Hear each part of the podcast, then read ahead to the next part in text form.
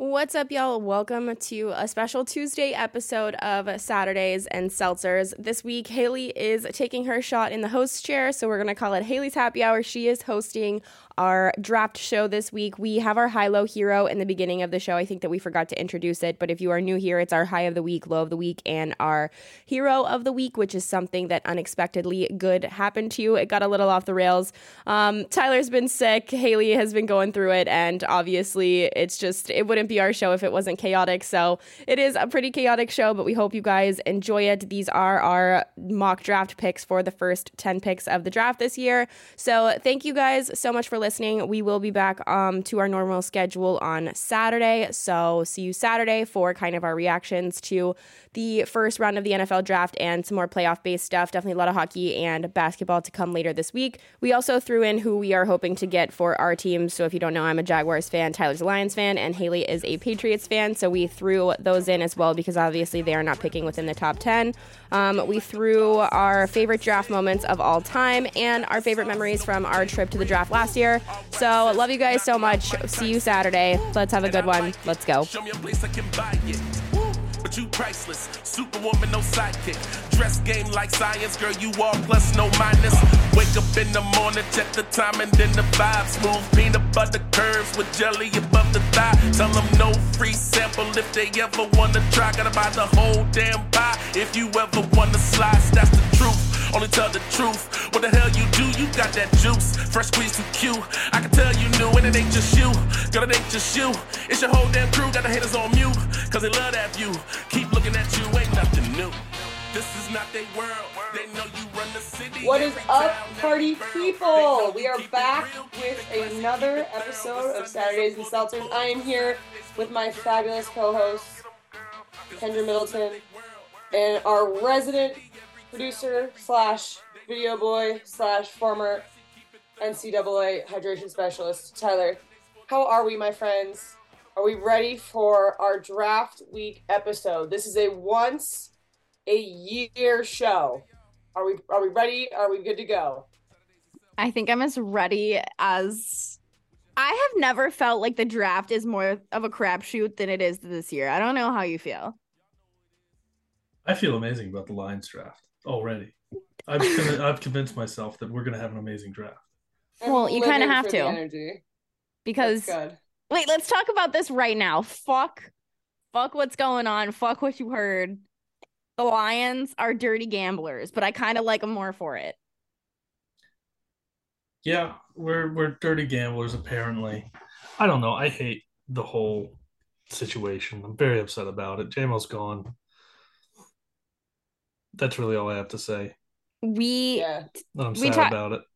Tyler and I talked about this a little bit and shared some on Twitter, but I'm very much, I think, in the same space as Tyler, just because we've been very vocal about it, that if players can't gamble and players are going to get in trouble for gambling, doesn't matter where, when, why, or how, then I don't think that just to keep like the integrity of gambling, then I don't think that the NFL, and Tyler made this point and I retweeted on Twitter, and the more that I've dove into it, the more that I agree. Like, how can the NFL sit there and have a segment on every show sponsored by a draft Kings or WinBet sportsbook or something like that, have it all over the field, all over the facilities, take money from these draft like Kings companies or whatever, and still keep the integrity in football that way? Like, I think that they have way more a hand in keeping football integral than players do to a certain degree. I mean, I know that Tyler agrees with me, but I don't know if you have anything you want to add, Haley. Like, I don't think that you should have a segment at like people putting up, you know, lines ahead of games and stuff like that if what we're going to talk about here is the integrity of the game. No, I don't think the NFL should be allowed to take the billions and billions of dollars from these gambling organizations and be like so hard on players when they're gambling on sports that aren't even their own. Yeah, 100%. Because that's my biggest issue with it, is that they were gambling on college football. If it was the NFL, that's one thing. But agree. And the thing is if you're going to gamble on college football or a sport that you're not playing, why does it matter where you're placing that bet at? That's the part that I don't get. Like, betting is betting. Why does it matter if you were on the team bus or the team locker room or taking a shit at your own house? Mm-hmm. I agree. that's just, if you want to talk about keeping football, then let's talk about the league as a whole, not taking money from these betting companies or what have you, because that's like how the outcomes of games are more likely to change rather than a player having a couple extra catches or a touchdown in a game. You know what I'm saying? Like, mm-hmm. I think it's bullshit. I don't know how this is going to keep going in the future for that reason. But that being said, this wasn't our HLH segment, which I will let Haley get into, but this was Tyler's low. And he put it in our notes as J-Mo sussy. And I thought that it said J-Mo ussy, as in like the meme culture thing that's going around. I'm not even going to lie to you. Yeah, and that's my dog's name. So I also read it as that and got very uncomfortable. And then I realized what we were talking about. I didn't want to say it. The only thing I'm going to just touch on and add with this is I think at the end of the day, you both hit it right on the head. It comes down to the almighty dollar. And I think that we're going to start seeing that more and more. And I just can't help but kind of like get the ick from the, like, just, it does seem like they're just totally taking advantage of the audience for revenue purposes, obviously. So I don't know. We'll see where it goes. Obviously, between Calvin Ridley and then now this stuff, it's an ever-changing way that they're approaching it, and the punishments they're giving out is ever-evolving, so I don't think this is the last suspension by any means for gambling. The lack of protocol is also a problem. Yeah, it is very much, like, on the seat of it, like, they're just going for it. And whatever they're throwing darts at a fucking dartboard. And it's just very, it's giving inconsistent. Yeah, agree. It's just obviously not well communicated. I refuse to believe that these players are just dumb and don't know what to do. I don't think it's being well communicated to them what the rules are, and obviously they don't seem to know what they are themselves. So I would to know if J-Mo won the bet. Ooh, good cue, good cue. I wonder what he bet on and if it won or not. Because we now know that Calvin Ridley was betting on the Falcons-Jaguars game. And that makes me question his, I don't know. And he was betting on the Falcons. Don't you dare talk shit about Calvin Ridley. I'm not superstitious, but I am a little stitious. I feel like I would be nervous that I jinxed it. I am pro Calvin Ridley. I don't care. I am very pro Calvin Ridley, but that Falcons team was so bad. Why would you bet on them? Go Jags! All my homies love the Jags. Anyways.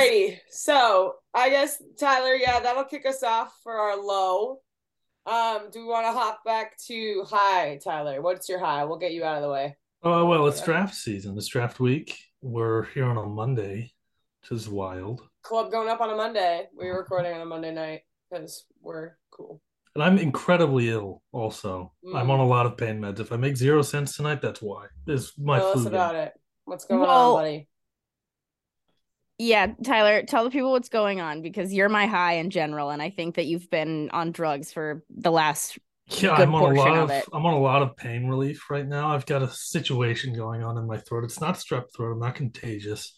It's like an infection in the back of my throat. Allergic reaction. Yeah, it sucks. Yeah. How does that even happen? What have you been doing, Tyler? It's the allergies, bro. I am convinced it's allergy related. The doctor said it may or may not be. I don't know. I'm not a medicine man. I just take what they give me. Well, selling your soul to big pharma, Tyler. We send out your prayers. Tyler, get well soon. Well, do you have a hero that you want to throw in? Or no? Yeah, speaking of... Last minute? Speaking of my high of the last week, it has been Tyler. And half of it is because he's on drugs. One of the things he said to me about an hour ago was the most insane thing that's ever happened to me. But specifically, I don't remember where I sent this, but I think I saved it in my pictures. Anyways, if you're new here, I'm a horoscope girly. I don't even care. You can make fun of me if you want. Believe in whatever the fuck you want to believe in. I'm a horoscope bitch. Anyways, I read Haley, Tyler, and I's horoscopes every day because they're usually just so fucking hilarious and stupid, and I think that that's why I like them. But Tyler and I, earlier this week, were highly compatible because it says, you and Tyler are seahorses shooting glittery blue rainbows at each other across the ocean at twilight. And that is the most fucking insane horoscope I've ever gotten. I don't know, but I love it. I don't remember what you said about it, but I was like screaming laughing. I just probably insulted the moon. That's probably why they're giving me bad advice, because I keep Mercury's in Gatorade. For real. Is that Mercury... why we're seahorses? Yes. No, I don't know. Maybe, but Mercury do be in Gatorade. Sure. It is one of the wildest horoscopes I've heard. It's so good. Also, it is also very on brand because there is deep seahorse lore with Tyler. Tyler has deep seahorse dragon lore. Because we saw sea dragons at the aquarium. They're not seahorses, they're sea dragons. I've seen those sea dragons. But Tyler was very upset that we didn't see seahorses in particular. So, but dragons are cooler. But I feel like if you're going to have dragons, you should also have seahorses in your aquarium. Tyler, well, you would be critical. I'm so serious. I would shoot a glittery blue bow and arrow, whatever the fuck this is at you. I would. Well, I mean, that means war. And then it's fucking war. Are we at war? Is that what it's saying? Yeah, kind of. I think so. Okay. You better watch your back. We're in seahorse war. I'm going to glitter your ass. And seahorses, the male gets pregnant and... Yeah, so fuck you, Tyler. All right. Okay, this is great. I'm so glad that we were able to... I'm so glad we were able to have this discussion. Yep. Congrats on the pregnancy. I'm proud of you. Thank you. That's where the fucking throat thing came from. I knew it. I don't know. I do. So... I don't know. Anyways, sorry. No, I just wanted to pause this for a second before we finish our high-low highs. Let's go over the outfits. So, we have combined. Tyler, I think, was the start of this trend. Tyler, you want to go through your outfit? You're dying. This is so off the rails. You really said that you wanted an unhinged show, and holy fuck. Yeah, you're getting another show. We have to adjust the outfits before I forget. Yeah, we do have to talk about the outfits. We are wearing our NFL teams as a sweatshirt, colleges as hats. Okay. My high for the week. Just to address that rumor, get that out of the way. Not referring to it at all. Just, wanted to let that out there. Yeah. Well, it's weird to me because you look like Harbaugh and you look like somebody who would coach. Like she would be on staff. Cousin from Boston. That's who I look like. It's kind of. It's giving Matt Patricia. She looks like any equipment staff member of. It's giving Matt Patricia. She knew it when she said it. Did you see that? Here's the thing. I said it with my whole chest, but it took me a second to say, one, because one of you wouldn't shut up, and two, because I knew that you were going to get pissed, and three, because I knew Tyler would think it was funny, and I wanted him to hear me say it. Guys, we did promise an off-the-rail show today. My high, speaking of that, is both the Celtics and the Bruins, as of today, are 3-1, which means all things going our way, we will go through the first round without either losing, which is a huge dub. As long as neither of them lost in the first round, I was going to be happy about that. So, cool beans. And we're going to win the cup, and we're going to win the finals. Haley's lock of the week. All right. My low is I live near a university, and I have ADHD, and I have prescribed Adderall for it. And now that school is up and ramping, there is a nationwide Adderall shortage because all these kids are taking it, and that's great. I love mental health. If you need it, I get it. I need it. But it's very inconvenient for me right now. You should just start microdosing like me. Yeah, that's the rumor that is very in right now. So if you do that, let me know. I don't know. We have some friends that say it works. They really stick by it. So it's me. I'm friends. You're low, homie. My low. I really shuffled around making this about men. About my best friend who died a couple years ago. If you know, you know. If you don't, yes. Third, about how Will Levis might be in the AFC South. And fourth, Giannis Antetokounmpo has been hurt since the beginning of game one. And I'm honestly tired of getting cooked by Jimmy Butler and fucking Duncan Robinson, who's really just Sheen from Jimmy Neutron. Yeah, dude. The Heat are playing playoff basketball, which is sick for them, really inconvenient with you. You have called this since the beginning of the NBA season. The minute we started talking about the Bucks in the playoffs, injuries have just been haunting you all season. And it's just, as your friend, even as a Celtics fan, it's very unfortunate how injuries have just completely ravaged the Bucks so early on. Jimmy Butler's playing great.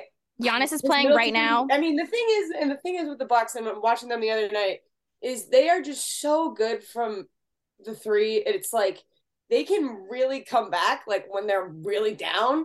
And it's like you always are, you're so close. And it's just, if you didn't have those injuries, I think that this series would be no problem at all. And the problem, it just sucks that it's not. The problem for me is that Giannis is the only way that we can score in the paint.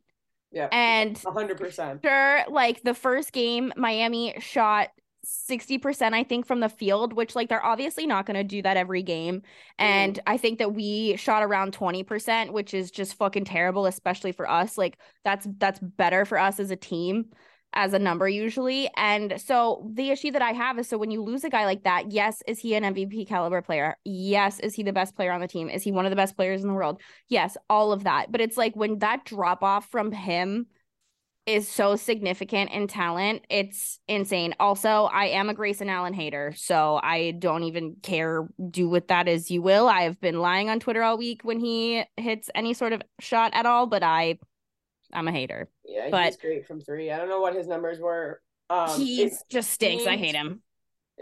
He played for Duke, so I can't talk ill of him. Anyways. That being said, I was between all of those things, and I think that is my biggest low, just because if the Bucks are eliminated, which I don't think that they will be, I promised some people that I would spend my playoff ticket fund to go see the Bruins, and that would just pain me. I love that for me. So yeah. Anyways, there you go. I don't know what I have not heard about your hero. So my hero, big boxing match this past weekend with Tank Davis. He pulled out the win. Via liver shot knockout. So he was fighting in hold on, have you seen this clip? I'm gonna send it to you. I didn't watch any of the fights. So Ryan Garcia, I heard about, and Tank Davis, they're two like lightweight fighters. I know who they are. This is like one of the biggest boxing matches in recent months I can think of. It was really exciting. I was excited for it. There's a lot of hype behind it. What? You don't think that Fury Paul was one of the bigger fights recently? Just kidding. But it was really exciting because, like, these are two guys that, like, either, like, never lose, basically. And Ryan Garcia is very, like, TikTok kind of, like, influencer type. And he's very pretty. PMT. Yes, he is pretty. He's too pretty to. He is pretty. I saw all the lead up. I saw the shit talk. Okay, yeah. So, long story short, Tank Davis knocks him out with a punch to his liver, and he like gets up and just like, that was the knockout. Like it looked so painful. I put it in our notes that it's my newest irrational fear, to be punched that hard for some reason in my liver, because I would rather just not do that. I'm gonna so painful. Look it up and watch it so you can get my reaction. Yeah, it was just I get. You know when you see someone get hurt and you feel, like, secondary pain for them? Like, you just imagine what that felt like. Why is Twitter not making it easy to find this fucking video? So, yeah, that's my newest irrational fear, getting punched in the gut. Isn't that how Evel Knievel died, or Edgar Allan Poe or somebody like that? What? I don't know. Yeah, I think that might be like a. I think Edgar Allan Poe like told his kids to like punch him in the stomach, and they did, and he like ruptured something. Yeah. What? He died. That's crazy. I don't know why I said Evel Knievel. I don't think it was Evel Knievel. Wait, I think this might be it. Yeah. 43 seconds. Wait. Is this the right video? I think so. It should be. It almost doesn't look like a knockout. But like that's such a boring that is so boring. I didn't pay to see the fight. To be honest. Shit. Wait, you guys switched to my phone. I watched live updates on Twitter because I was like, my biggest fear is paying the $85 pay-per-view to watch that fight and having it be a knockout the first round. Like, that's why I don't buy fights. So mad. So, yeah, I never buy fights. I know there's other fights and things like that, but all right, round us out here, Kendra. Your hero for the week. I'm very interested. Heroes, plural. I'm going to go with lifting weights and Parmesan cheese. Those have been my reason to live this week. Yeah, we've both been killing the gym game. And by that, I mean Kendra has been going a lot, and I went yesterday. So that was a big win. I am starting to quantify the amount of Parmesan cheese I've eaten in the last 5 days. And it's a lot. I love that.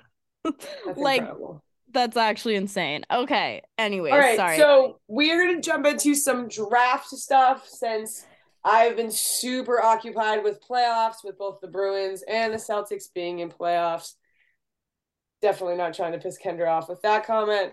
I will be kind of leading this discussion for our two draft experts.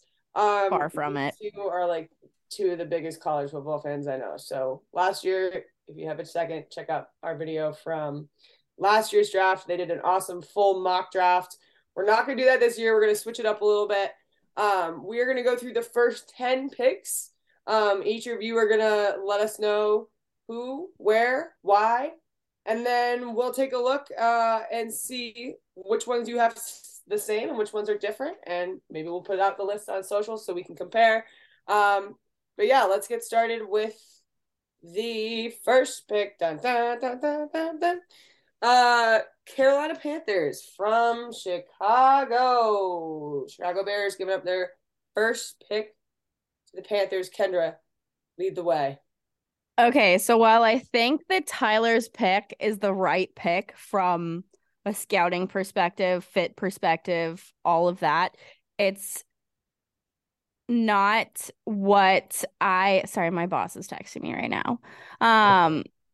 So anyways, while I think that Tyler has the right pick here, I do believe that Bryce Young is going to go first. I think that that has kind of been made pretty obvious in the last few days, but Tyler has some other thoughts, I think. That being said, what I don't like about Bryce Young in comparison to who Tyler has is... I don't love Alabama quarterbacks. I never have. I've always said this on this show. I mean that. I think when you have the best offensive line, the best receivers, the best running backs helping you out, it's not that hard to be a good quarterback, especially in the system that they run.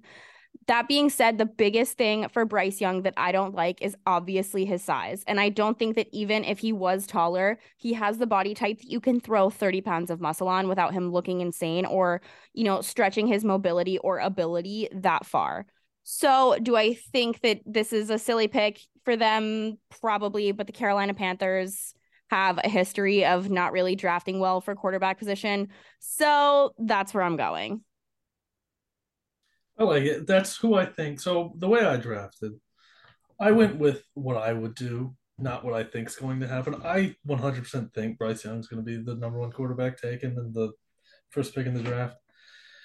I went with CJ Stroud, though. I think CJ is the best quarterback in the draft. But that's not saying too much for me because I don't like any of them. I probably... If I had a different pick, I wouldn't. I would probably trade down if I had the one. But I just don't really like Bryce Young's height. That's what holds me back from him. That's kind of the deciding factor. Yeah, I agree. We've talked about him in comparison to like some of the smaller quarterbacks that have played in the NFL, and it's like, sure, his ceiling might be Drew Brees, but his floor is, I think, a lot steeper than what he's being scouted as. And I think that I will admit I do have some Alabama bias in some of my picks down the line, in the fact that I think that they do get that extra bump because of Alabama, and they should.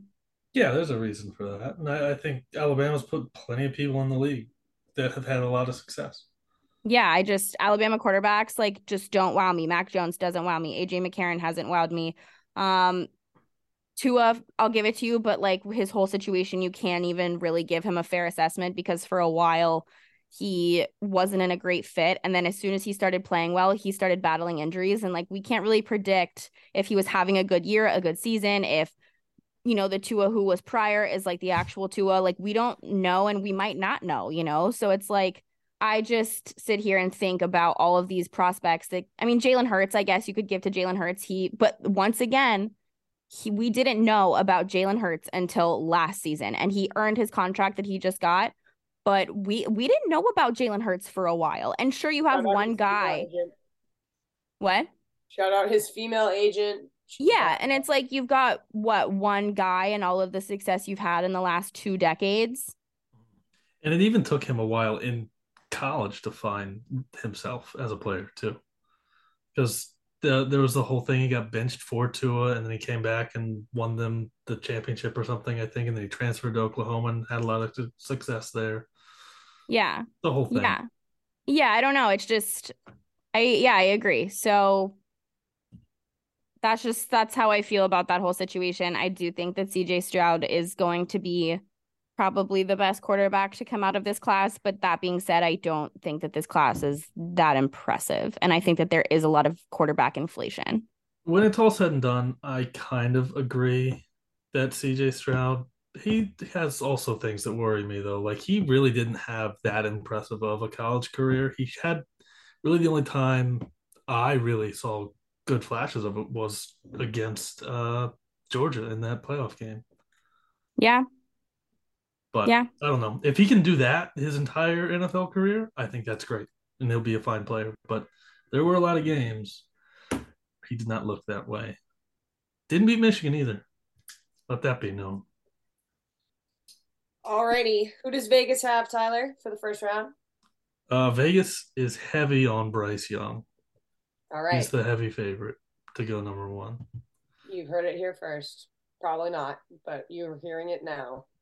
So thank you both for that excellent insight. Moving on to number 2, Houston Texans with the second pick. Kendra, thoughts? For the Texans, if you listen to this show regularly, I kind of threw out there that I thought that the Colts could really try and maybe make some noise and trade up to get a quarterback. And I have talked myself into me thinking that if they really don't, like, there's rumors that Houston doesn't really like any of these quarterbacks. And I think that they could get the guys that they want if they were to trade out of this first round position. That being said, if they really don't like any of these quarterbacks, I think it would be like reverse psychology to take draft picks in the division and give them the guy that you're not really that interested in, that kind of seems to be the hot commodity at the moment. And there are rumors that this could happen. Do I think it will happen? No, but I'm convincing myself that it is. And I think that the Colts trade for Will Levis. So, and I think that they give the Texans their pick at 4. I like it. So you think Will Levis is the Colts' guy? That's who you're saying they pick? Yes. So here's the thing. I think that Will Levis is probably, and I don't mean this in like an attractive way. I mean this in like when I say that I think that Will Levis is the sexiest quarterback in this draft, I don't mean as far as like I find him attractive. I mean to like a scouter, he's attractive. He's a large quarterback who can give you some tough plays. He can get beaten up a little bit because he can take it. And I think that he is the most traditional type of quarterback that we see amongst these guys in the beginning of the draft. So I think that adds to his stock as like a pick at this spot. So it's like, if the Texans aren't fronting and they actually don't really like any of these guys, I think that they could either take CJ Stroud at 4 with how I have this set up, or even they have a pick later where Anthony Richardson might still be available. Mm-hmm, mm-hmm. So I kind of like agree-ish with the things you said about Will Levis, except that I think so I don't really do too many NFL comps for college players. I did for him, but not in the traditional sense. I think he is the Bryson DeChambeau of the NFL. He has all these like physical traits. He can, you know, Bryson can hit the ball a mile. Will Levis can throw the ball from end zone to end zone. But they're so weird. They're both so weird, so cringy. They're a little bit full of themselves. I think he's a little bit narcissistic. And just such weird dudes that I think they're too like polarizing in my opinion, because to have an incredible amount of success. I mean, Bryson, he's won tournaments, sure, but he's not like the guy anymore at the moment. Anyway, he went to LIV, and we don't talk about LIV, but he, they're both just so weird, and I love that comparison on my part. So good job to me. You're really proud of that one. I'm so proud of that one. I keep telling people that I think he's Bryson DeChambeau, and nobody gets it because nobody watches golf other than me. But yes, it's a great comparison. Me, the biggest golf fan on the podcast. But do you guys get what I'm saying about that, though? Like, I think that 100%. From like a scouting perspective, he is like... Oh, yeah. You know, he checks all those boxes, the arm strength, I just hate his decision-making personally. I also love the reverse psychology play. I think that's something really interesting that we're definitely... And Houston could absolutely trade out of this pick. I think that this could be some fuckery. Going to be some fuckery, I agree. Mm-hmm. Yeah, it, just, it feels it's too quiet. You know how before the draft, like it's just, you know, we have our trade deadline and then it's quiet for a while. And should we add in some Lamar lore? Sorry. Yeah, at the end. Lamar lore, go for it. Do it. All right, Haley, I'm listening. Sorry, I was thinking out loud. No, but it's just like, I don't know. I think this draft is going to have a particular amount of fuckery. I think you nailed it with that word. I don't know. So I love all the reverse psychology. I think that's. I think you're thinking like a GM there, Kendra. I think that there's potential for this draft to be like the draft with the most fuckery of all time, just because I don't think that there's the lack of like solidarity. About the obvious choices and the solidarity amongst, you know, the first like 2 or 3 picks at this point. It's kind of just like, I think that there could really.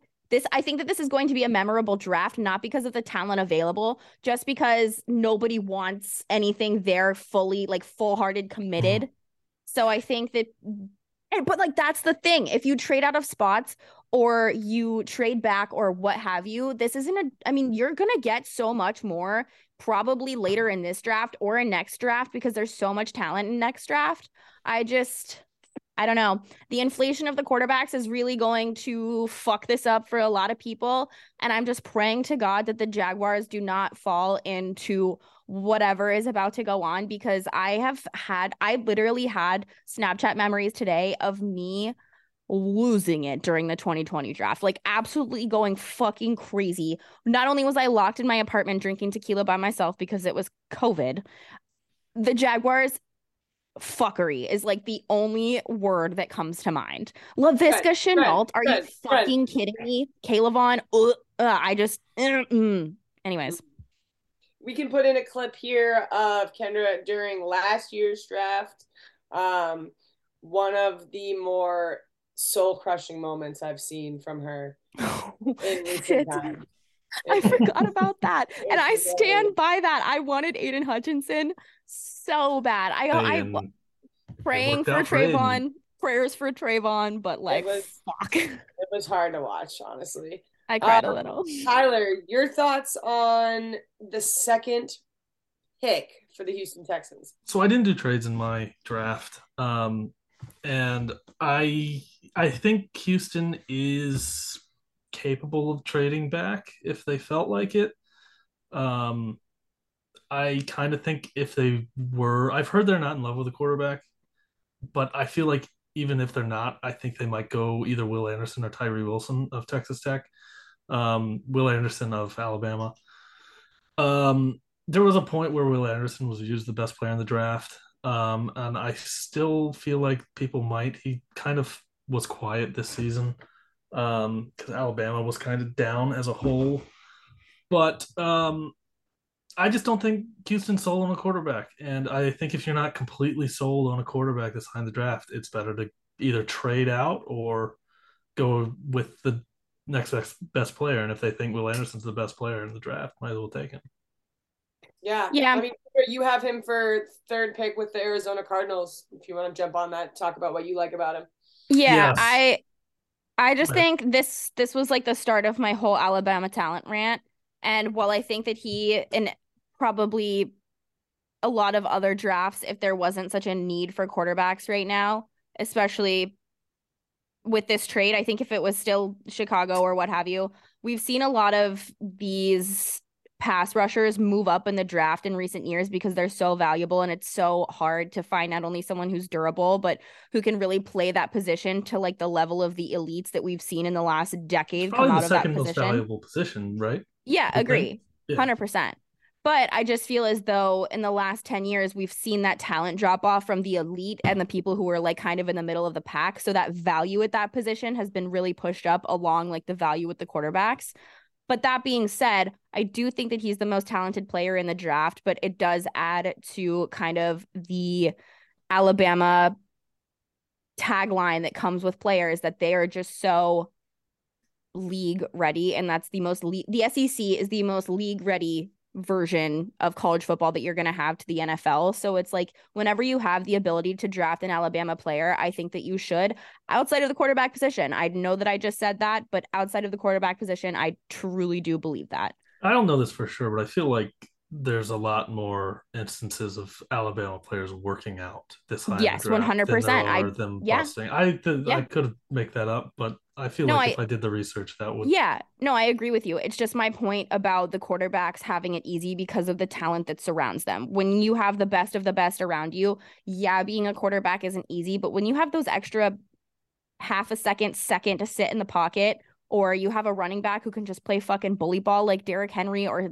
fucking Damian Harris and all of these guys that have come out and been successful, I just think it makes it so much easier to be a good quarterback somewhere like Alabama.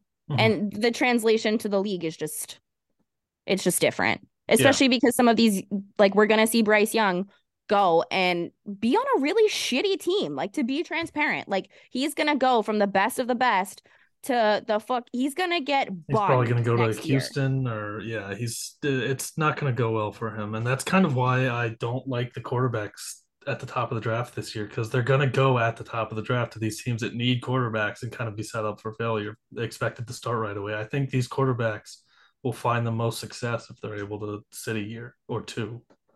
Yeah, it doesn't seem like a very optimistic situation. For sure. No. There is, okay. We don't really feel good. Doesn't seem like the vibes are good behind their success. Can I get a hand check? Okay. If I had not just hand checked you and you couldn't look it up, what would you say Bryce Young weighs right now? Because I think it's absolute horseshit. He's like just over 2, isn't he? What's your answer? Like, I'll say 2 flat. I'm just gonna go like 185, 190. I'm with Haley. He is listed at 194. I would have said that he was 185 soaking. Is that his combine? I would have said I said 185 because Tyler went high with 2. My original guess was gonna be like 170. I'm 194. I know he's been trying to put on weight, so I gave him the bit. Me too, but he. I know that he's trying, bigger. Okay, Kendra? He's giving him his best. I know that he's bigger than he looks. I'm just saying he's just a small boy. You do have to preface it. That's my... Yeah. He's just a small boy. Have some milk. Kendra does... He needs some milk. That would help, probably. This is, like, noted in history for sure. No, it's literally just... I think that he had weights in his pants. Oh, a conspiracy. Conspiracy? Yeah, he did have those giant, massive shoes on with the big soles. Yeah, weights in the shoes. Yeah. Sticking with the third pick for the Cardinals, you have Tyler. So 3 is definitely Vegas says they're going to trade out of this spot. I definitely agree. This is the more likely spot than Houston for the trade. I think it's going to be somebody trying to jump over Indianapolis to take a quarterback. I don't think it's going to be Indianapolis jumping. Can you give us a prediction on the spot? I like Tennessee, kind of. Oh, don't scare Kendra like that. To take whatever quarterback they're interested in here. No, they have Malik. Oh, you think Malik? They signed Josh Dobbs to play over him in the middle of the season last year. I feel so good about that. Shout out the University of Liberty. That was a layup, and you know it. Flip it. Shout out the University of Liberty.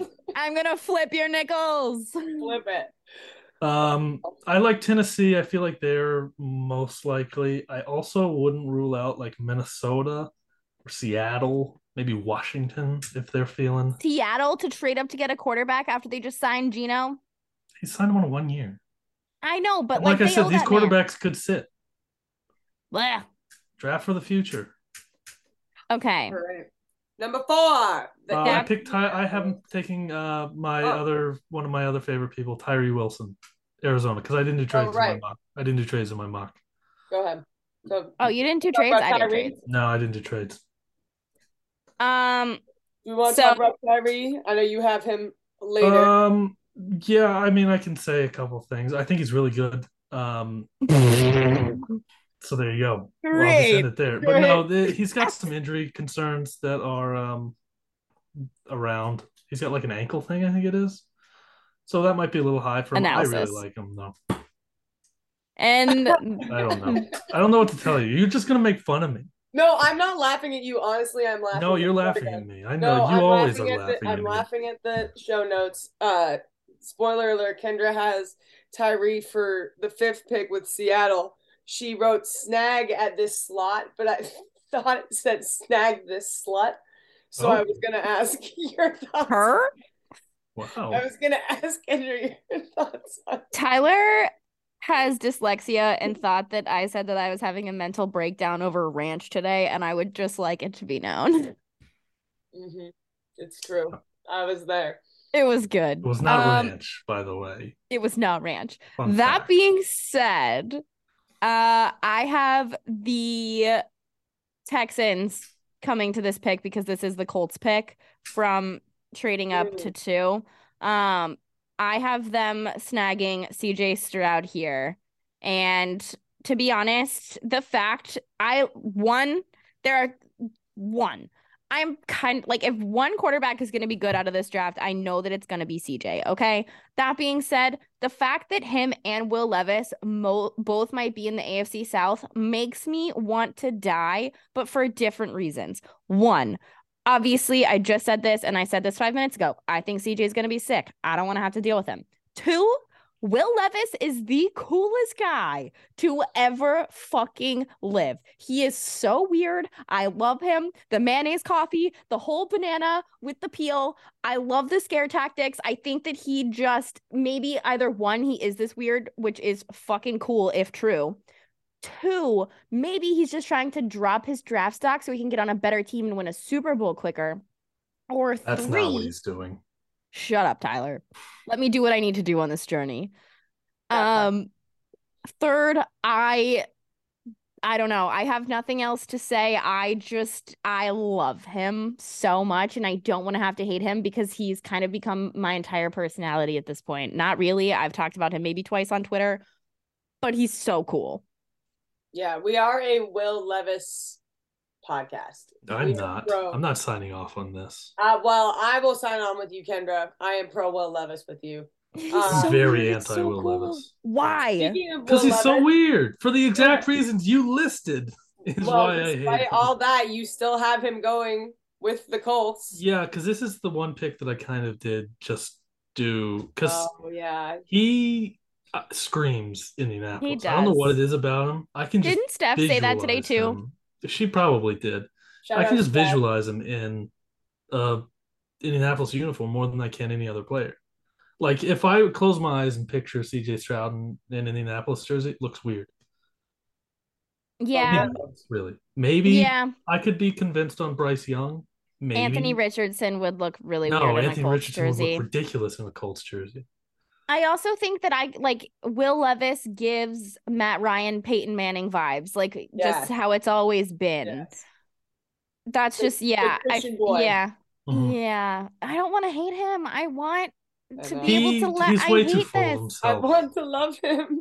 He's way too full of himself. He drinks mayonnaise in his coffee and eats bananas whole. He cannot be that into himself. Yeah, I think that's he's doing it for attention. It's all psychological. It's all psychological. He knows if he does this, he's going to get attention. Maybe not at the top of his mind, but subconsciously, I think he knows exactly what he's doing.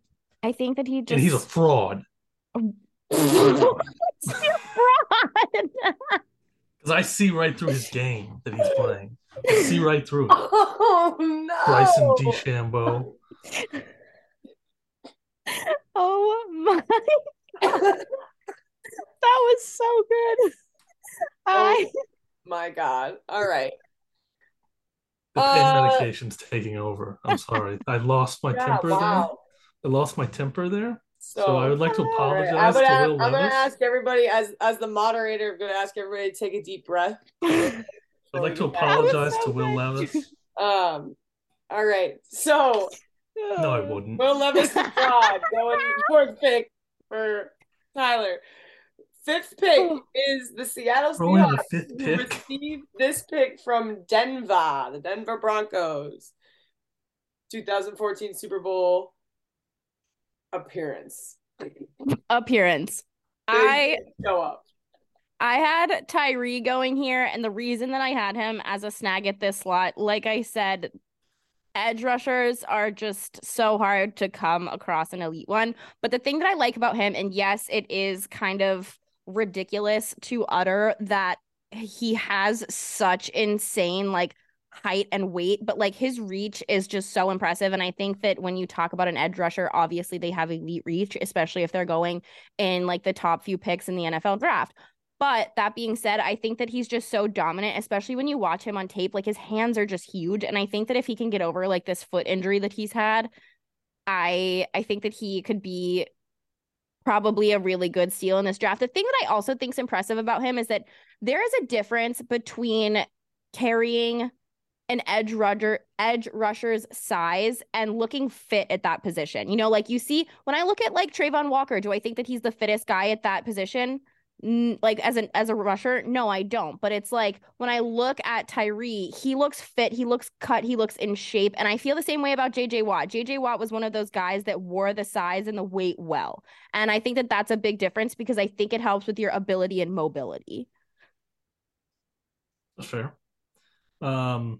I really liked Tyree. I believe that if he were wearing a different jersey, like an Alabama or your Texas maybe, or your Georgia, I think he would kind of be more of a consensus top pick than he is right now. That's a hot take.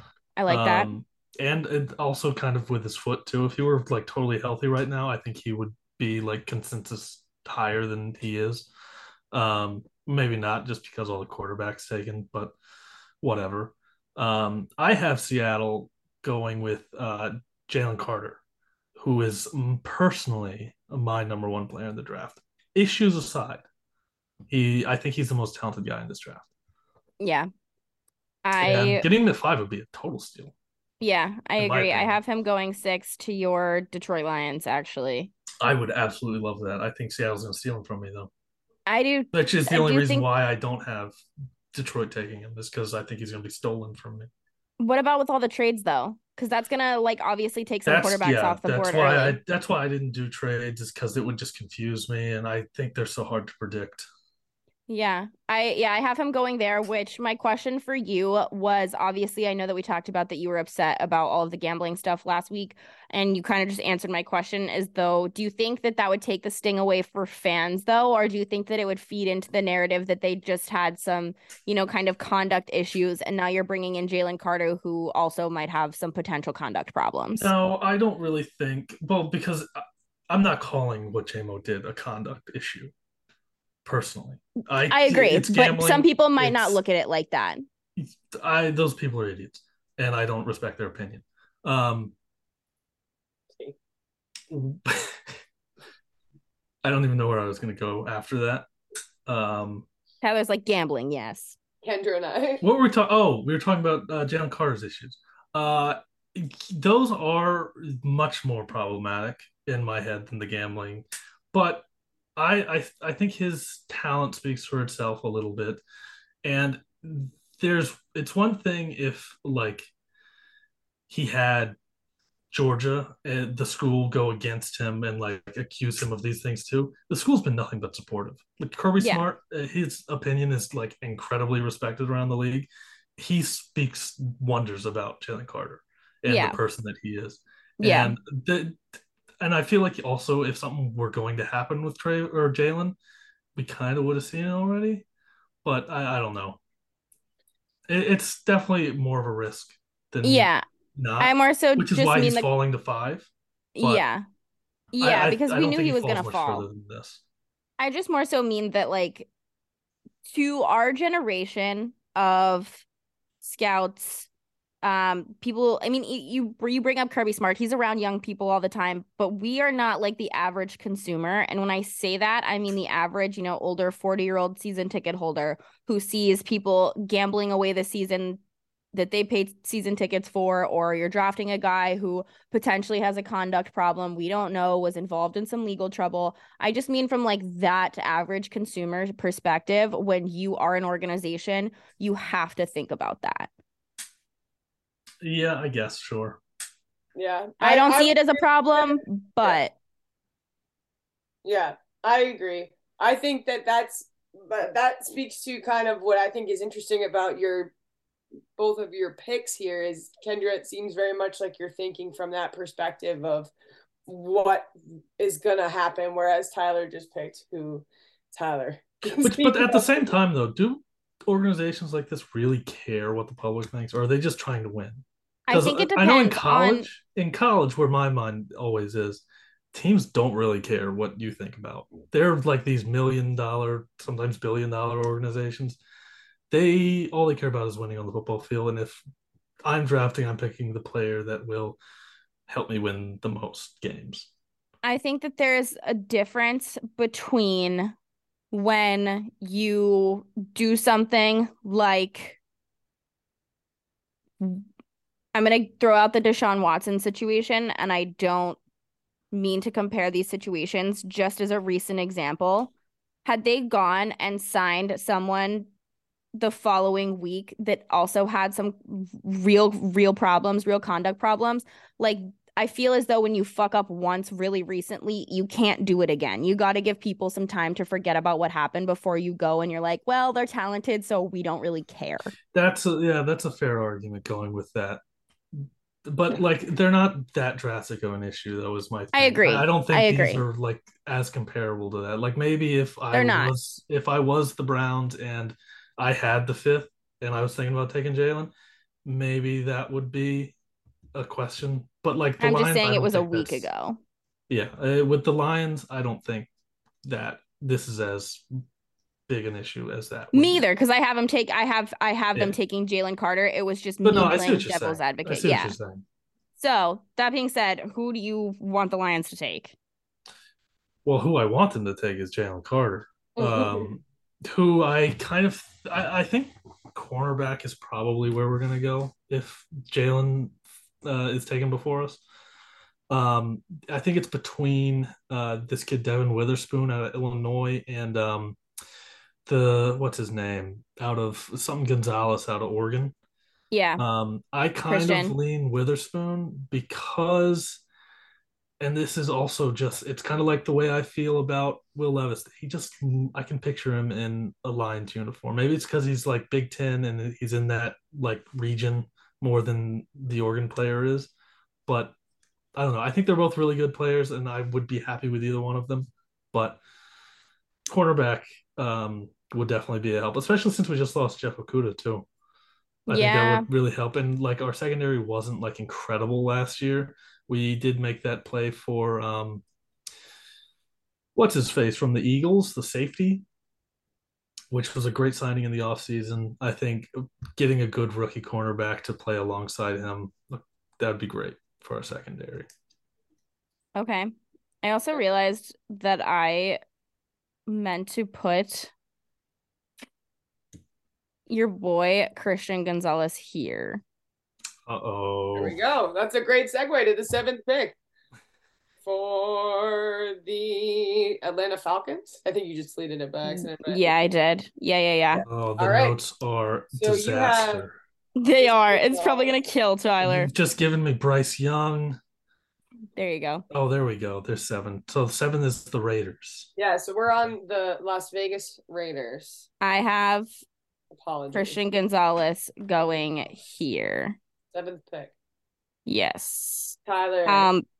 I have Gonzalez just because I thought that he might fall to the second round originally when, like, way back, like at the beginning of this season. He was kind of on my radar from last year, but he put up really good numbers at the combine.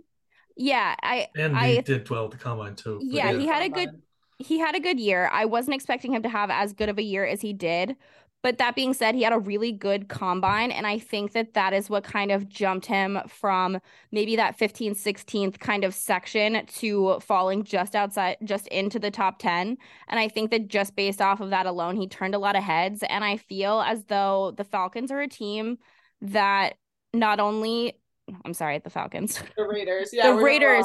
That was my fault. That was my mistake earlier. The Raiders – are a team where I can see him kind of just fitting into how they play there. And I think that they do value, I mean, I don't know. I'm going to stick with this here. I think that that's where he's going to go. That's what Vegas agrees with you. Do they? Yeah. I think a couple days ago when I was putting this together, they did. I think things have probably changed, but I'm not a huge, what I was going to say here, and I'll just say it because I mean it. I'm not a huge believer in combine numbers. I think that they matter, but not as much as people like to believe that they do. But that being said, I think that they did help him move up a little bit here, but I'm glad that it did. Yeah. And that's a take you had during the combine too. We talked about a little bit. I think I agree that it doesn't have, but I feel like this is a perfect example of a combine performance making a difference. Like, this is one of those very few recent examples I can think of that.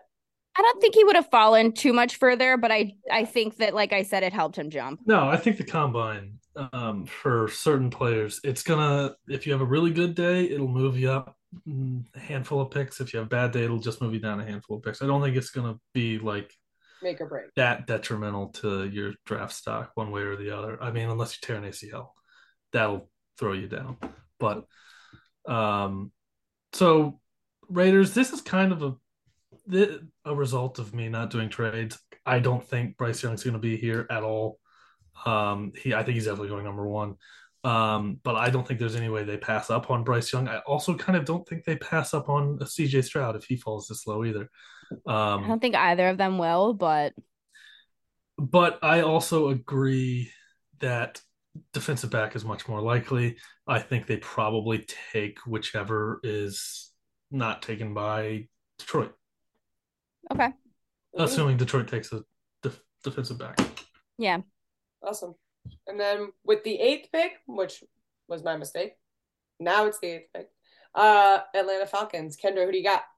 I have Witherspoon going here because I think that he makes sense for the Falcons, first of all. But what I like about him in particular, and why I think that he's probably someone the Falcons would draft, especially at this slot if he's there. I know that I think with all the trades, which is how I obviously did my draft, we've said, I think with the trades, he will fall to the Falcons here and he will be available for them. But what I like about him is, obviously, I think that this is the most athletic position in the NFL. Like, I don't know if there's any, I mean, there might be some arguing. Oh, I agree with you. I think that's pretty consensus. That being said, during the season, he was 180 pounds and he's rumored to be around 215 right now. So if you add in like a freak athlete like that who put on 35 pounds in the offseason getting ready to play in the NFL, fucking gimme. Does that not kind of, maybe I'm just devil's advocating here. Advocating? I don't know. Do you not think that would make him a little bit slower though? That's the thing. You think he's used to playing at that weight? That would be my worry. I don't know how. I'm not an athlete. You know he can go back to playing 180, 190 and be that fast again if it doesn't work out. But what I think is important here is when you have a guy who's that athletic and you're making that jump to the NFL, you've got to be a little bit bigger. Even if you sacrifice a little bit of speed, you don't want to get bullied. And he's the kind of guy who can he can play multiple different like. No, he is a little bit of a bully on the field. He's got a little bit of a hothead. Yeah, that's one of my negatives on him. He got in a little bit of trouble. But he's good against the run, and he's great in coverage, so he's a super versatile guy. And I think when you add that 30, 35 pounds, even if you – I don't think you're going to sacrifice any speed, but I just – that's crazy to me. And plus, like, I don't think it – like you said, certain organizations don't care, but because the Falcons are kind of unproblematic since Michael Vick, they've got a couple points to spare. Sure. So my pick, I have him taking – this is kind of a wild one. I haven't seen it too many mocks. I had him go Miles Murphy. Okay. But Vegas really loves Bijan Robinson to go here. Yeah, I have him going later. I would think is way too high for running back, but I'm I know you are too. We're both anti-running backs in the first round. The running back. But I think going for an edge rusher would be good. Like we keep saying about the edge rushers, they're probably the second most valuable position in football, at least at the moment. They made some good moves this offseason between Calais and Bud Dupree. And I think getting a young guy to go alongside them, I think that could be great for the future of their, like somebody who you don't have to necessarily rely on totally right now to be productive. Yeah. But I also wouldn't be upset with Nolan Smith here either because he's a hometown boy. I'm a big hometown boy drafter, and Nolan Smith went to UGA, of course. Yeah. Okay. Well, beans. All right. Number 9, we have the Chicago Bears. They received this pick from Carolina. Kendra, who do we have? I've got Broderick Jones going here. I think, one, you got to feed the offense, keep them a little bit happy. There were some rumors, obviously, circling around in the offseason that, you know, made a lot of people uncomfortable, a lot of people upset. I don't think that the option was to ever really shop Justin Fields. I know that it's kind of been rumored or whatever. I don't think that they could realistically get rid of him. So I think that even if it's just a rumor, you've got to feed the offense a little bit, you know, win back their favor. But that being said, the reason I have Broderick going here is just because I think that his ceiling is a little bit higher than, I mean, some of the other offensive tackles that are available in this area of the draft. For sure. I like that. My worry with Broderick, he does not have a ton of starting experience, which I kind of value a lot with my offensive tackles. But I also went offensive line for Chicago. I haven't taken Paris Johnson, and I kind of, what I've been hearing recently is that he may even go higher than this. Really? I have the Patriots maybe stealing him. People love Paris Johnson, apparently. I know. And I really do too. He's my favorite offensive tackle this year. I just think picking somebody to help out, like you said, with that offense, get some protection for Fields because he had like none last year. I think that would be a huge boost to hopefully keep him around. Yeah, because that's exactly what I mean by feeding the offense. Because if you can obviously give Justin Fields even a little bit more protection, more time to do something than just having to run the ball every play. You're taking care of him, you're taking care of your receivers, and you're taking care of your running back a little bit more. It also just feels like an act of like good faith. Exactly. Yes, 100%. That's my gripe with, and don't get me wrong, I love Travis Etienne now, but I would be lying, and I know that we talked to, no, we didn't, this was prior to our show, but I talked about this with a lot of people. That's why I would have preferred them to take an offensive lineman at that slot, just because I think that when you take someone like Trevor Lawrence and you have a shitty offensive line, it's like a, hey, we got you. I'm always an advocate for taking an offensive lineman too, because even if they're not like incredible, it's just depth at that position because you see injuries there all the time. Yeah, so I mean the Jags fucking O-line. Jeez. if I'm ever questioning a pick, I probably will throw a projection for an offensive line just because. Yeah. Why not? Yeah, like when the not to keep bringing up the Jags, but when the Jags were rumored, you know, early in the season before we won all of those games in the second stretch, I was like, realistically, all right, we're picking 6, 7, 8. I want an offensive lineman, and everyone was like, whatever. I am so with you. Anytime that you don't know, offensive lineman all day. Mm-hmm. Like that's the stuff right there. When in doubt, go offensive line. But I do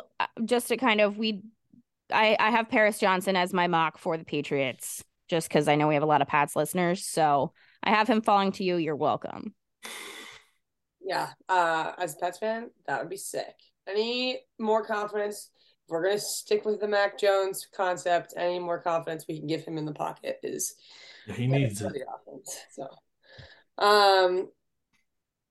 That being said, we have reached the end of the top 10 picks. The 10th pick from NOLA is the Philadelphia Eagles. Kendra, round us out. So I am with Tyler, and I think most people, when I say that I hate a first-round running back pick, I hate it. I think it's stupid. I think it's one of those positions that you can find depth for days in the later rounds, and it's just such a position that doesn't hold up well because they're constantly being banged up all the time, like every single play. And so the only reason that I have this here is because I think that it's something that makes sense for the Eagles, and I think that just because of the way that he is being talked about around the league, he's gonna go in the top 15. So I do have Bijan Robinson going to the Eagles, and I love the Eagles, so, and I love him, so I'm fine with being able to continue to love him. But I just, if I were an Eagles fan, I would hate taking a running back that high, because I mean, we took Travis later in the draft, and I still was like, are you fucking kidding me? And he's fine, he's great, like it's worked out, like so far, so other than his injury his first season, but just that even proves my point. Even though it was a no-contact play and it was before anything happened. But, you know, whatever. So I do talk a lot of shit about Bijan. I do think he is probably a top 5 talent in this draft, though. I just don't think the value of running backs, I feel comfortable taking them this high in the draft. Mm-hmm. But I think if he is taken by Philly or even by Chicago or Atlanta before them, I think he will be an incredible player for any of those teams. I just worry that he's going to get expensive and he may not last that long because injuries. There's the train. The train, friend of the show, the train. But for me, this is where I have Christian Gonzalez going. Probably just because he just ended up falling to this pick. I don't really think he will be there. God, that train. We love the train. Totally threw my train of thought. My train of thought is out the window. Yeah. But yeah, I'm going Christian Gonzalez. That's all I'll say. Cool. Awesome. Train. That rounds out our top 10 picks for the NFL draft. Those are our predictions. We'll get some cool little visual there for you, and we'll compare and contrast what we got right, what we got wrong. By we, I mean Kendra and Tyler. Thank you for this is going up today, so no, we won't. Tomorrow for the YouTube.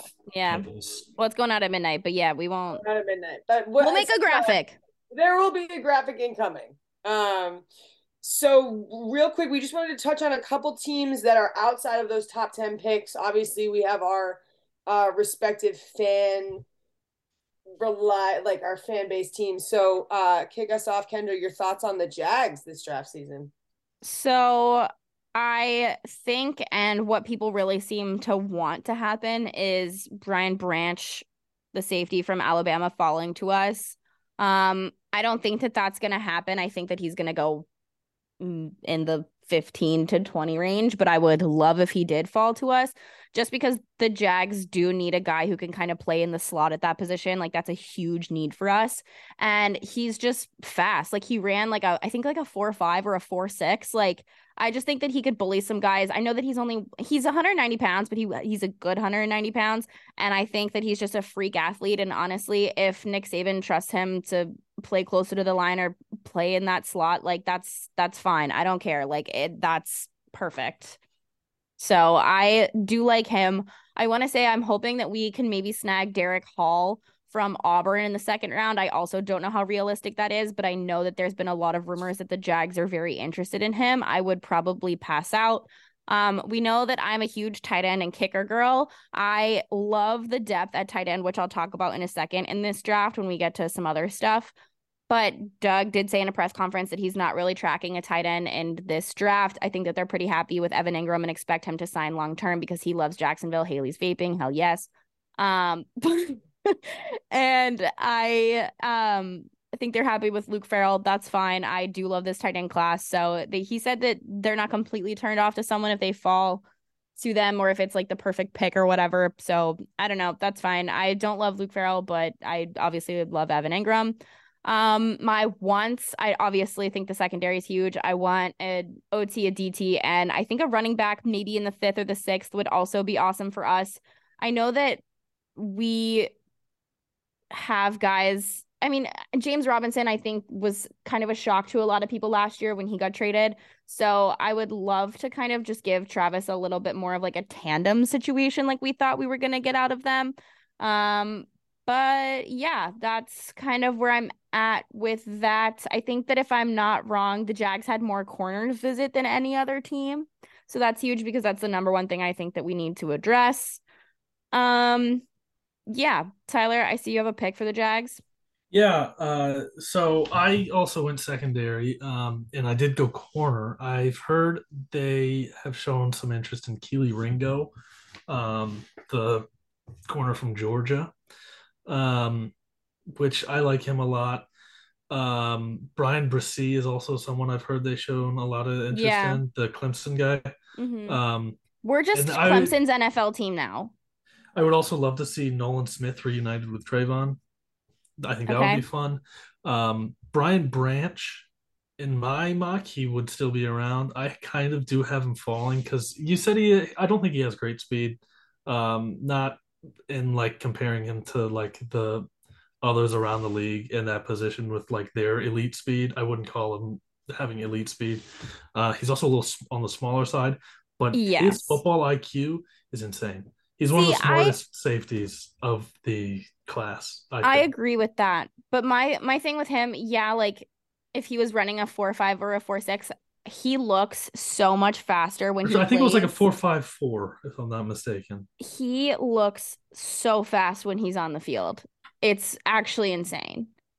Yeah. But I don't track speed and game speed completely different, but that's really my only worry with him is that I just don't think he has the like top tier speed that you want to see in your safeties in today's day and age. Yeah. All right. But I'm more concerned with his size and his speed anyway. Yeah, I think that he could put on a little bit of NFL weight, but I think he weighed in at 190 if I'm not mistaken. Even just his height, I think, is a little... See, I don't worry about that. I don't really worry about that. That's fair. If you're not worried about it, then draft him. I hope he's there. I don't think he's gonna fall that far. Vegas though is all in on defensive back for you guys. They have to be. Not really, but it's plus 175. But yeah, they really like you to take a running back or a cornerback. Yeah. All right. Well, Beans. Let's we can talk about the Pats if you want to, just real quick. If you want to say who you think, I like both of these or all of these options. I said Jackson Smith-Njigba from Ohio State. I think that obviously the Patriots need another receiver, if not two. But I think that if you go and get someone higher in the first round of the draft, I am also a late round wide receiver truther. But that being said, I do like Jackson Smith-Njigba.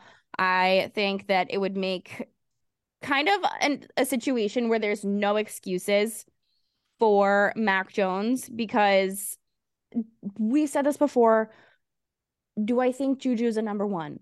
No. But if you go and you give him and Jackson, it gives him a better shot. And that being said, even if you don't, I think that Paris Johnson could fall to this position just because of trades.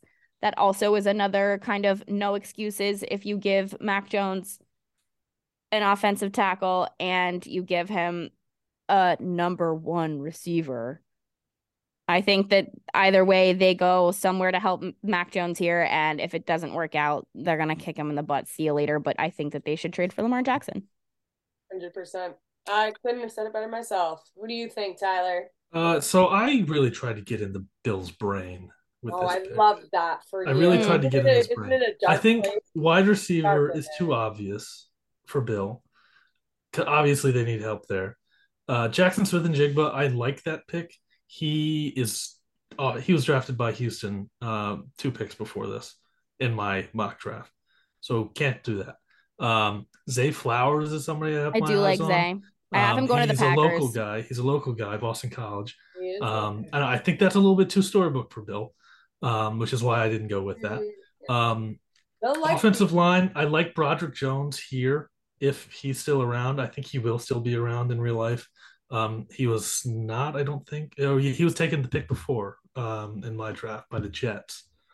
So I decided to go with Joey Porter Jr. out of Penn State.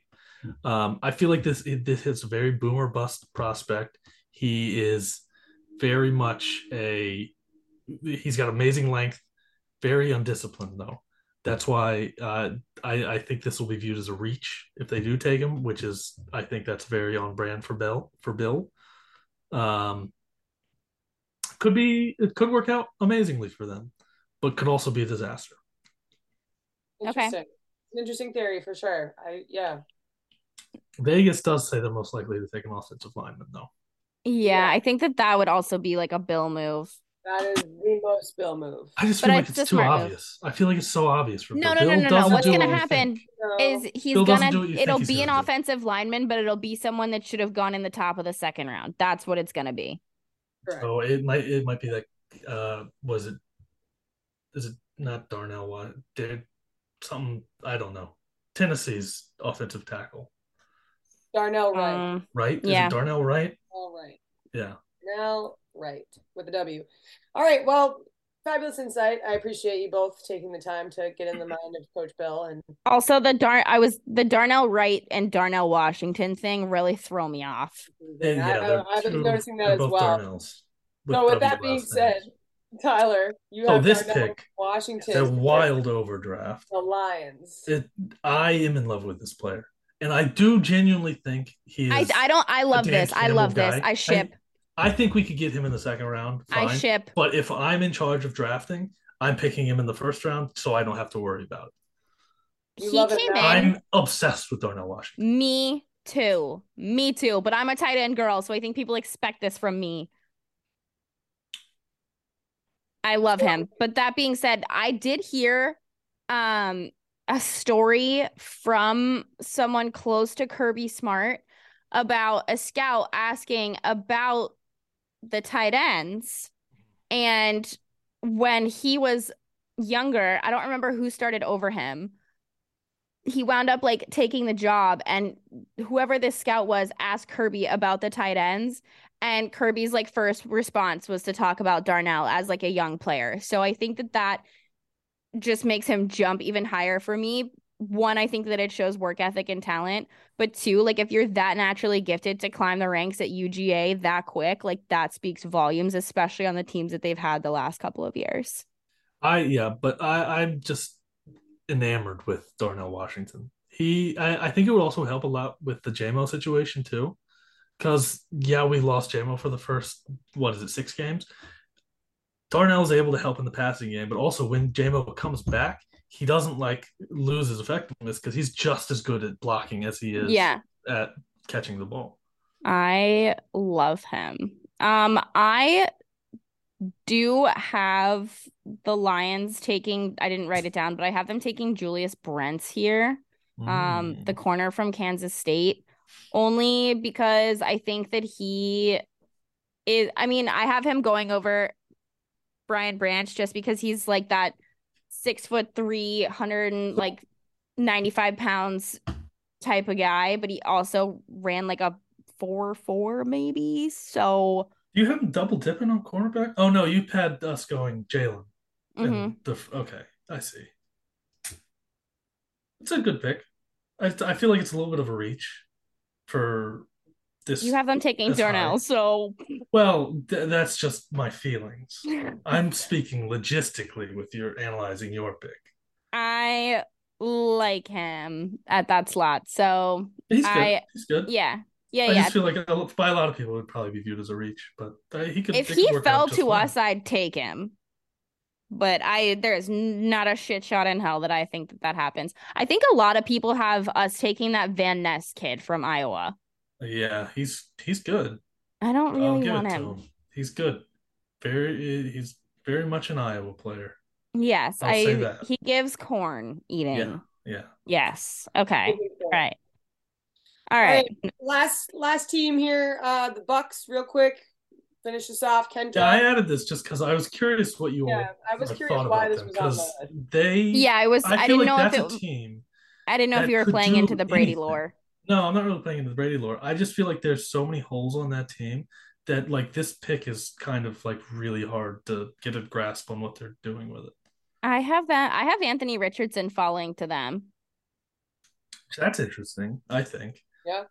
But from what I've heard, if there is going to be a quarterback to slide like that far in the draft, it's going to be Anthony Richardson. Yeah, just because I think that people got overly fascinated with his athletic ability and size early on in the numbers that they thought that he was going to put up at the combine. And I think that people just became infatuated with how big and athletic he is. Mm-hmm. And I think that this is a more... People even had him rumored. Yes, but do you remember when they were originally like having him rumored to be going to Chicago and them trading Justin Fields and blah, blah, blah. Oh, yeah. But I do think that this is a more realistic draft position for him. And two, I think that this would be a more ideal situation than going to fucking Carolina or Houston for him. Yeah, probably. But I kind of don't think Anthony's going to be around at this point. Even if he does slide, I feel like someone's going to take him before they do. I had him go offensive tackle, Darnell Wright, okay, out of Tennessee. But this could also be a spot to look at Hendon Hooker. If they are still interested in going quarterback, this might be the one that's left. And he could sneak his way into the first round. Okay. I have my QB to watch as Max Duggan or someone that could kind of fall and have better value. I don't know what it is. This is not me thinking rationally whatsoever. I just like him. That's fair. I mean, he's played really well at school. Guy. Yeah, I love a redhead. That is true. I love a redhead. I don't know what it is. Redheads are always my favorite. We did have like a draft sleepers thing, so I'll just add mine to the end of this. Also biased, I like Tank Bigsby and Owen Pepo from Auburn. They're both hard workers in my opinion. I watched us recruit Tank from ESPN. I also like Owen Pepo. He's a super hard worker, and I think that obviously any SEC player obviously adds value. I think that they're supposed to go in like the 100 pick range, so I really like both of them. I'm excited to see where they go. And I think anybody who gets them is getting two good dudes. And then I've kind of hinted at how much I love this tight end class. I love Dalton Kincaid from Utah. I love Michael Mayer from Notre Dame. Darnell Washington, I obviously love. Sam Laporta from Iowa and Luke Musgraves from Oregon State are all kind of my favorites. And then my sleeper is Zach Kuntz from ODU. I also love Zach Kuntz. I think that he could fall far enough to a point where the Jags could no longer kind of ignore him just because of the depth at tight end. Like, he's a guy that I think in any other tight end class would be ranked to go. Oh, no, I think he may go higher than you think. You think? I think he may go like second or third. Yeah. I think that I have them listed in that order of how I think that they'll be drafted. I'm kind of shocked you like Sam Laporta so much, just going back to Iowa. Yeah. He's just also very Iowa. Yeah. So I don't know. I like all of those guys. I think that it's just, if you like tight ends, it's a fucking fun draft class.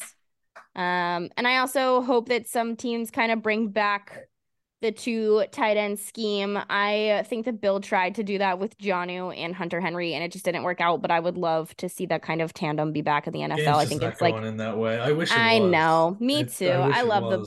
I know. Me too. But yeah, I think that all of those guys are dogs. I think that they're going to be fun as fuck to watch.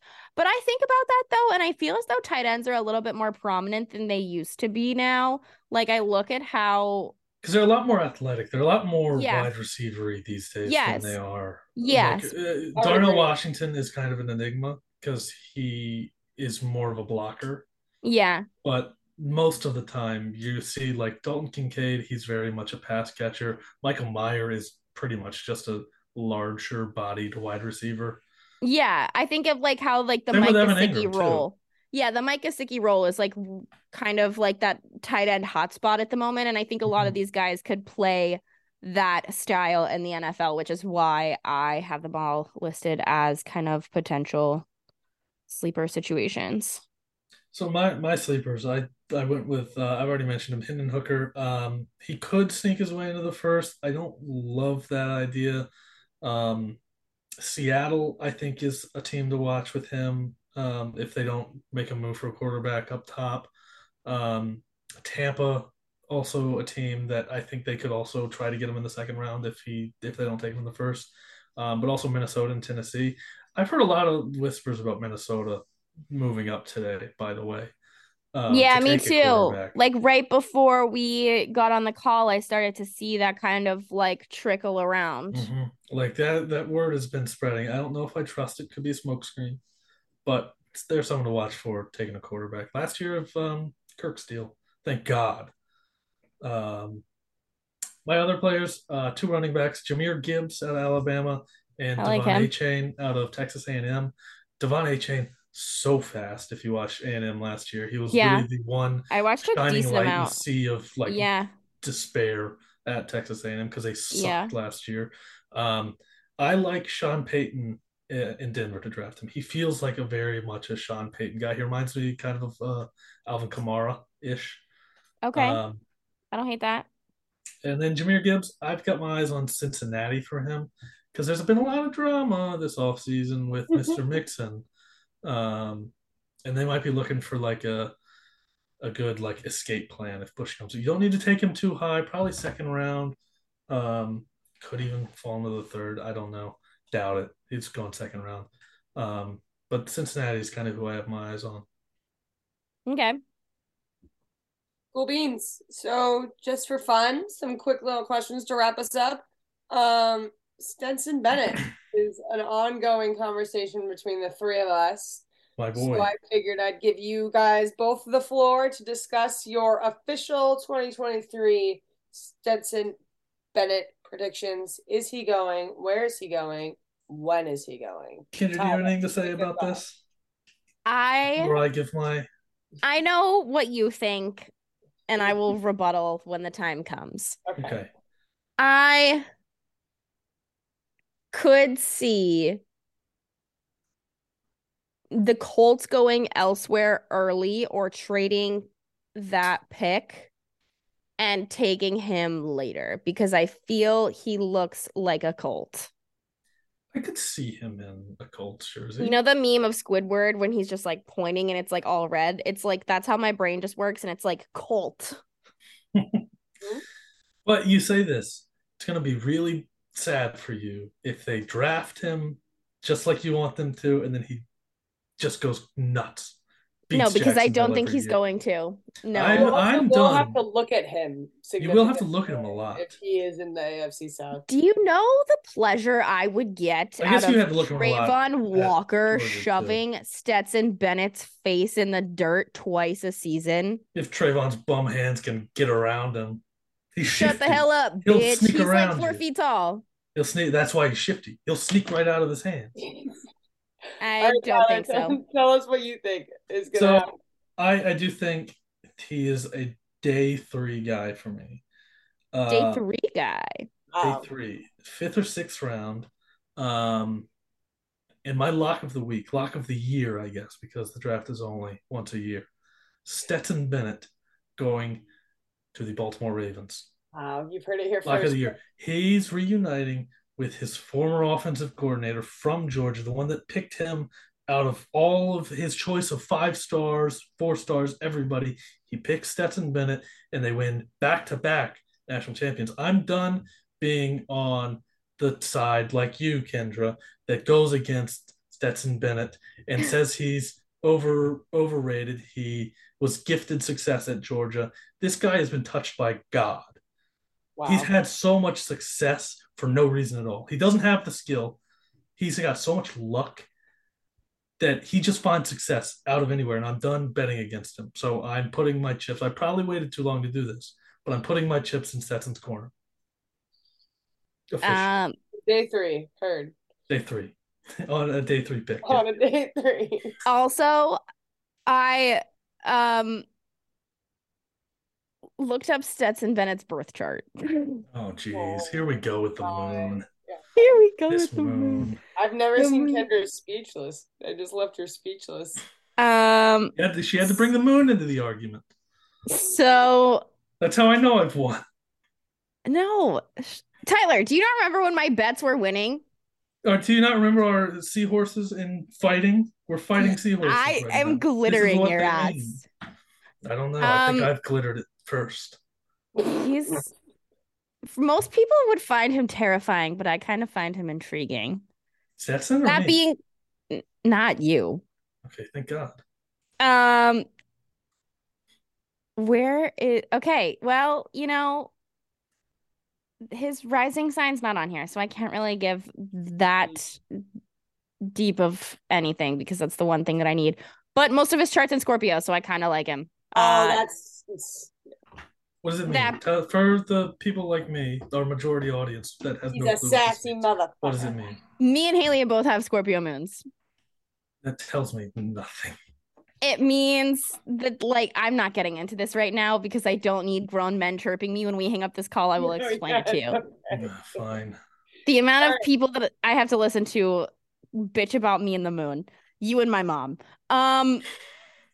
Anyways, okay, moving on. I've derailed this train completely. Tyler thrives with causing chaos. Tyler lives to watch the world burn. You're projecting on him. That's why we're seahorses. Oh my God, that is why we're seahorses. I'm just trying to wrangle each other. I'm just trying to wrangle these two seahorses. Trying to get a. We got glitter lasers. Tyler, I don't think you understand the full circle moment that just happened because we are two sea ponies doing what at twilight? Sea horses. I'm no pony.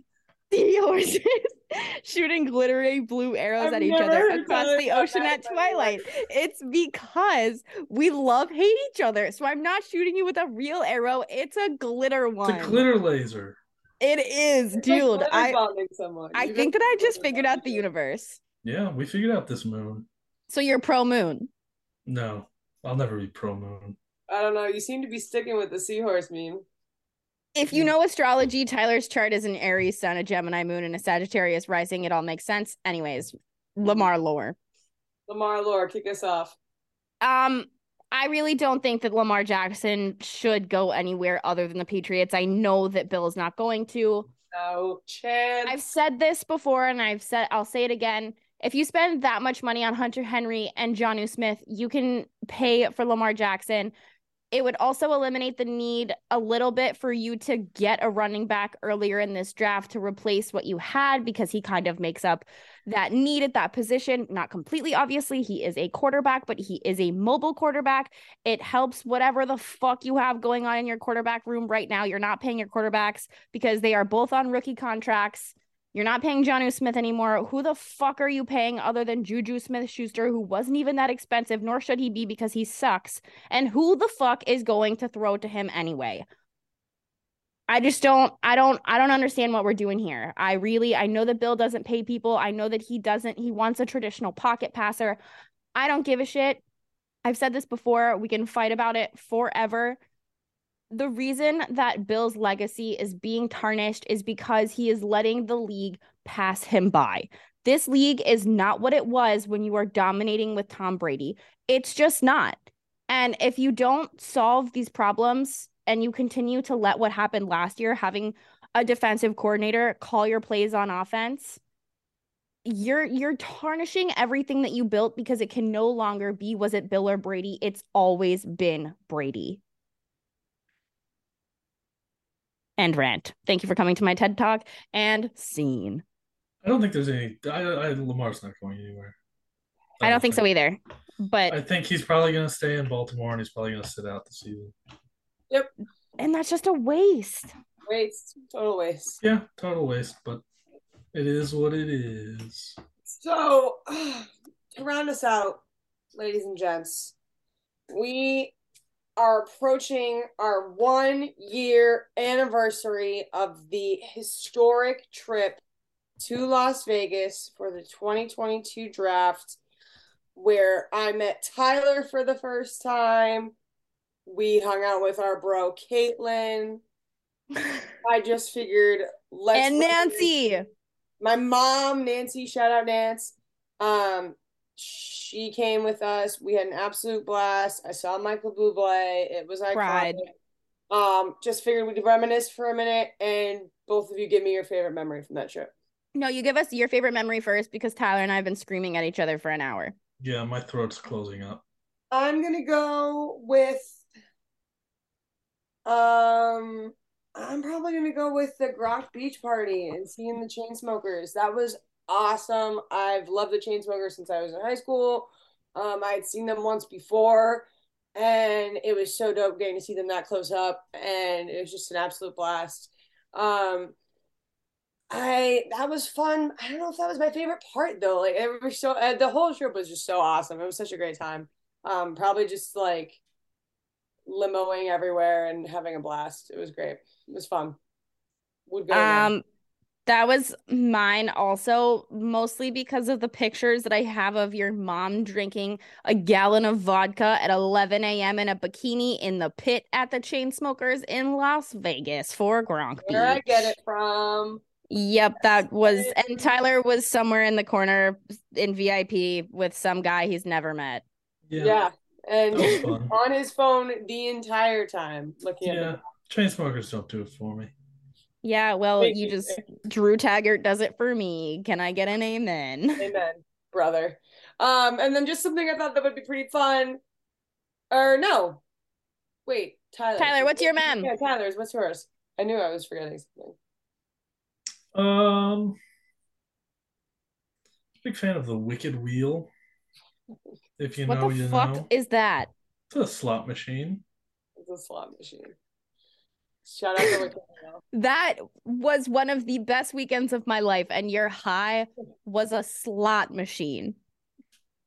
It was a good slot machine. I think you're underestimating the value of the slot machine. How much money did you win on this slot machine? I think. How much did we win, Haley? I won like... You were around. Yeah, I won like $125. I just kept max betting. That's what I remember. Jesus. Rust. Love it. All right, final question of the draft show, 2023. Iconic. Thank you both for all your research and hard effort put into the show today. All-time favorite draft pick. Can be a meme, can be for real. Just hit me with it. Kendra, you're excited. Go ahead. Blaine Gabbert. Iconic. This is so good. This is exactly what I was hoping to get out of this question, because I just knew one of you was going to come up with something like this. Please explain. Obviously, he is one of the biggest busts of all time. But I had to go with Blaine Gabbert because the fact that he is the one who really stuck the fork in us this year, and he was one of the biggest busts of all time at that pick, really is just kind of fucking full circle and hilarious. And that is a Jacksonville storybook ending if I have ever seen one. I fucking Blaine Gabbert. Jesus Christ. He's been ruining my life since 2010. Tyler, do you have any thoughts? I don't know if I have a favorite draft pick specifically. I have favorite moments from like the draft, like Larry Tunsil's situation. That was fun. One of the most memorable events I've ever been a part of. Give it up for 420 last week. The 2020 draft, I think it was, or was it 2021, where Goodell was just sitting on a couch the whole night? That was fun. I think, was that the COVID year? It was, but I don't know if it was the COVID year or if it was the year, like, we were still in COVID. I think that was the COVID draft. I can't remember. I think that was that why he was on his couch? It was because it was supposed to be in Vegas. Yeah, I think that's why he was like on his couch. Yeah, and there was like towards the end of the draft, he was just like announcing picks, all just laid back. It's great. That is a good one. The Laramie Tunsil thing will never ever be topped. That is just also one of my favorite picks is also when Chad Kelly was Mr. Irrelevant. Chad Kelly, Swag Kelly. Yeah. Did you listen to his interview on PMT recently? No. I don't listen to Chad Kelly. I did actually. I thought it was pretty good. Me knowing what Chad Kelly was up to on a regular basis ended when he was drafted. It was a fun time, but that's the last I heard of him. I kind of liked the Swag Kelly lore. I can't even front you, Chief. Also, you're going to get a live reaction. I haven't checked the Bucks score since we started recording. Oh, I've been watching it. Yes! Suck it, you Miami losers. Suck it, Sheen from Jimmy Neutron. Fuck you. I have to say, and this again. Sheen from Jimmy Neutron, a Heat fan? Is that canon? No, Duncan Robinson is literally Sheen. Oh. I was going to say we are going to touch back on playoff season this weekend, actually, maybe next weekend. I don't know when we'll get back to it, but we will get back into NBA playoffs. We're also going to do an NHL playoff update. I have been watching these games and rooting so hard for the Bucks. So I'm rooting for you, Kendra. I hate the Miami Heat. Also, just, like, real quick, I think we need to just, as a group, sit and discuss Coach Eric, just... Bolstra? Yeah, has not aged since 2008. And it is, like, every time I see him and every time I see Eric Bolstra, I'm just like, this is the same person. He's handsome. He's very handsome, and it just triggers me to that way back the like OG3 Kevin Garnett, Paul Pierce, Ray Allen against the Miami Heat, and it's like a something inside me just hates the Miami Heat. It's just like a Yankees and Red Sox thing. I just can't stand them. So I really hope the Bucks pull it out because I can't see the Miami Heat advancing in another playoff. They're very much had enough. I only have personal beef with them because I grew up in Florida, and I swear to God, everyone was an Orlando Magic fan until LeBron went to Miami. And then it was just Miami fans jerking off on each other everywhere all the time. Like every kid in school, I swear to God, had a LeBron James Miami jersey on. And I was just like, you motherfuckers were Orlando Magic fans last week. So shout out, Eric. You might be my hero next week. Hopefully you lose though, but I really need to find out your skin routine because you're killing it. Any closing thoughts, my friends, to wrap out the show? I love you, Will Levis. I never gonna stop loving you, bitch. Big takeaways: we love Will Levis, we love Darnell Washington, Stetson Bennett. And Tyler and I are seahorses shooting glitter arrows at each other at the beach at twilight. Yep. And that's it. Don't forget to like, subscribe.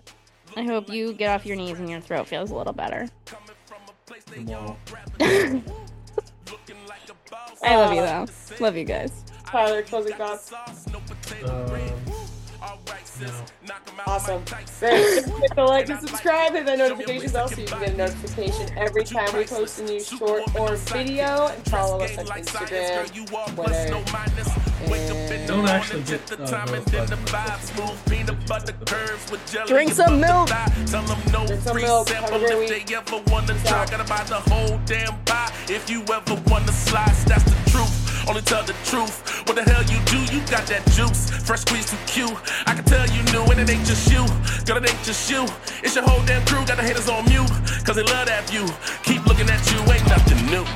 This is not their world. They know you run the city, every town, every borough. They know you keep it real, keep it classy, keep it thorough. When Sundays are for the boys and Saturdays for the girls. Get them, girl, get them, girl.